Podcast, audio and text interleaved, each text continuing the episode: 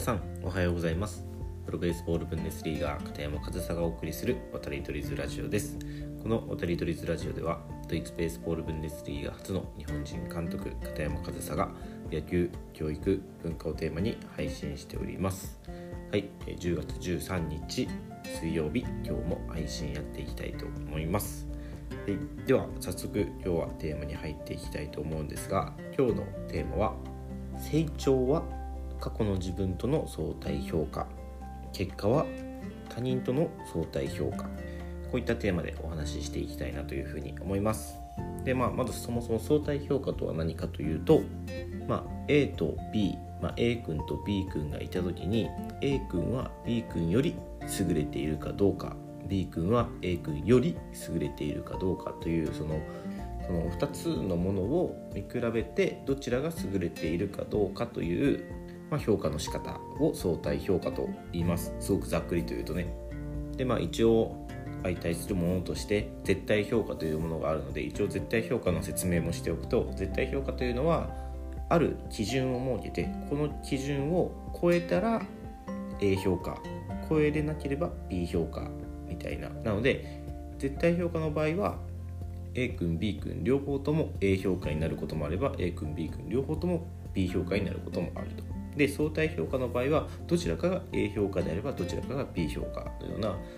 そんな違いがありますね。で今日お話しするのは成長というのは過去の自分との相対評価ということなので成長を見るときに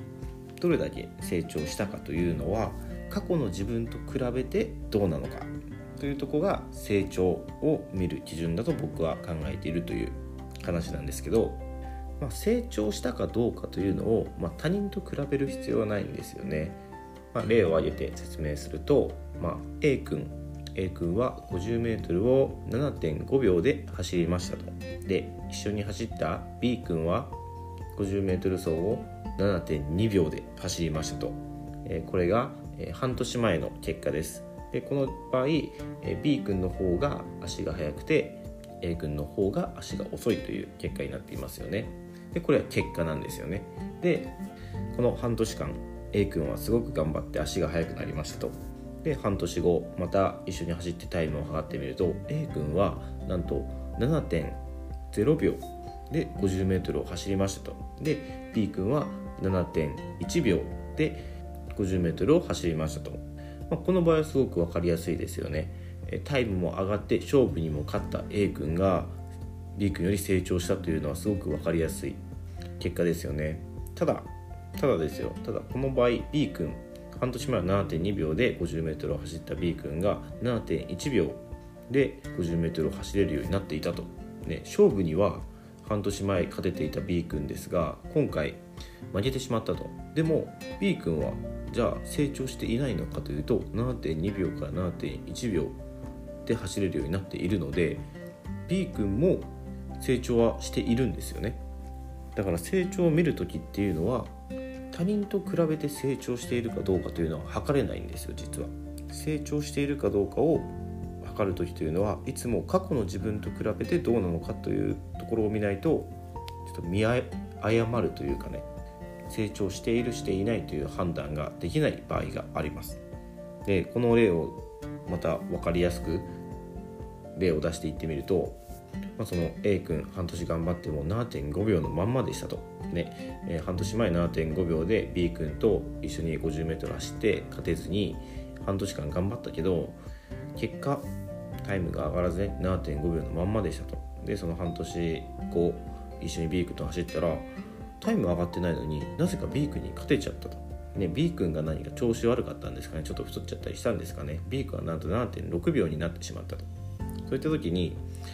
タイムは上がってないけど B 君には勝負に勝てた。けどこれは果たして成長かというと成長とは言えないですよね。結果として B 君には勝った。勝負には勝ったけど A 君が成長したかというとそうではなくただ B 君がまあ退化したというかね。B 君の能力が落ちた。だからその対相手の勝負とかだと、まあ、成長していなくても結果が覆ることというのは稀にあります。なんですけど結果が覆ったから前勝てなかった相手に勝てたからといって必ず成長しているとも限らない。だから成長は他人と比べても測れないんですよ。で一方で結果というのは他人と比べることでしか測れないという側面もあります、まあ、さっきのね 50m 走の例を挙げて言うと半年前の 50m 走の結果は B 君は7.2秒で A 君の7.5秒よりも速いと。でこの半年後2人とも頑張って過去の自分よりも成長したと。ただ2人とも頑張ったおかげで A 君は7.5秒から7.0秒になったけど B 君が7.2秒から6.9秒になったら結果は変わらないんですよ。結果はいくら足が速くなったとはいえ7.0秒で走る A 君より6.9秒で走る B 君の方が速い。結果としては B 君の方が速いと。いう結果になるんですよね。でこれは2人とも成長しているわけで過去の自分と比べて成長はしているんですけど結果として A 君と B 君どちらが速いかと言われると B 君の方が速いと。これはもうスポーツや勝負事の世界じゃもう当たり前っちゃ当たり前ですけど、まあ、それはまあ仕方ないことなんですよね。だからそれをちゃんと使い分けないといけないと思うんですよ。まあ、自分自身でもいいですし例えば指導者であれば指導している子ども選手に対して成長したかどうかを他人と比べてはいけないんですよ。その過去の自分だったり過去のその選手自身と比べて成長したかどうかそこをちゃんと見てあげないといけないしでも試合や勝負がかかった時っていうのはいくら成長したと言ってもその相手に勝たなければ結果としては負けまあ、その試合を見てね前よりもいいプレーができたね成長できたねって評価するのはもちろんいいんですけどでも成長したとはいえ結果として負けてしまったらそれは負けだということを認めなければならないんですよ。でスポーツやその勝負事の世界っていうのは、まあ、そういった世界なので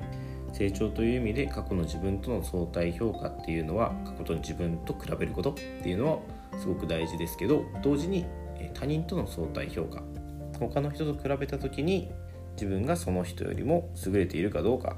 教えている選手が他の選手よりも優れているかどうかっていうのも同時に見ないといけないということですよ。でまあ、スポーツはそういう世界だというのが分かりやすいのがね、まあ、一昨日行われたドラフト会議ですよね。あののは本当にね他人との相対評価そのものであって自分はどれだけ他人より優れているかということを周りに評価してもらわないといけない、まあ、ドラフトもそうですけど今後行われるであろうトライアウトとかもそうですよね。なので、まあ、あの指導をしたりとかね、えっと、スポーツを教育と捉えたりする以上というかする時に成長という意味で他人と比べず自分過去の自分より成長できたらいいっていうのは僕ももちろん言いますしね。それはもちろん大事なことなんですけど、まあ、スポーツ勝負事の世界である以上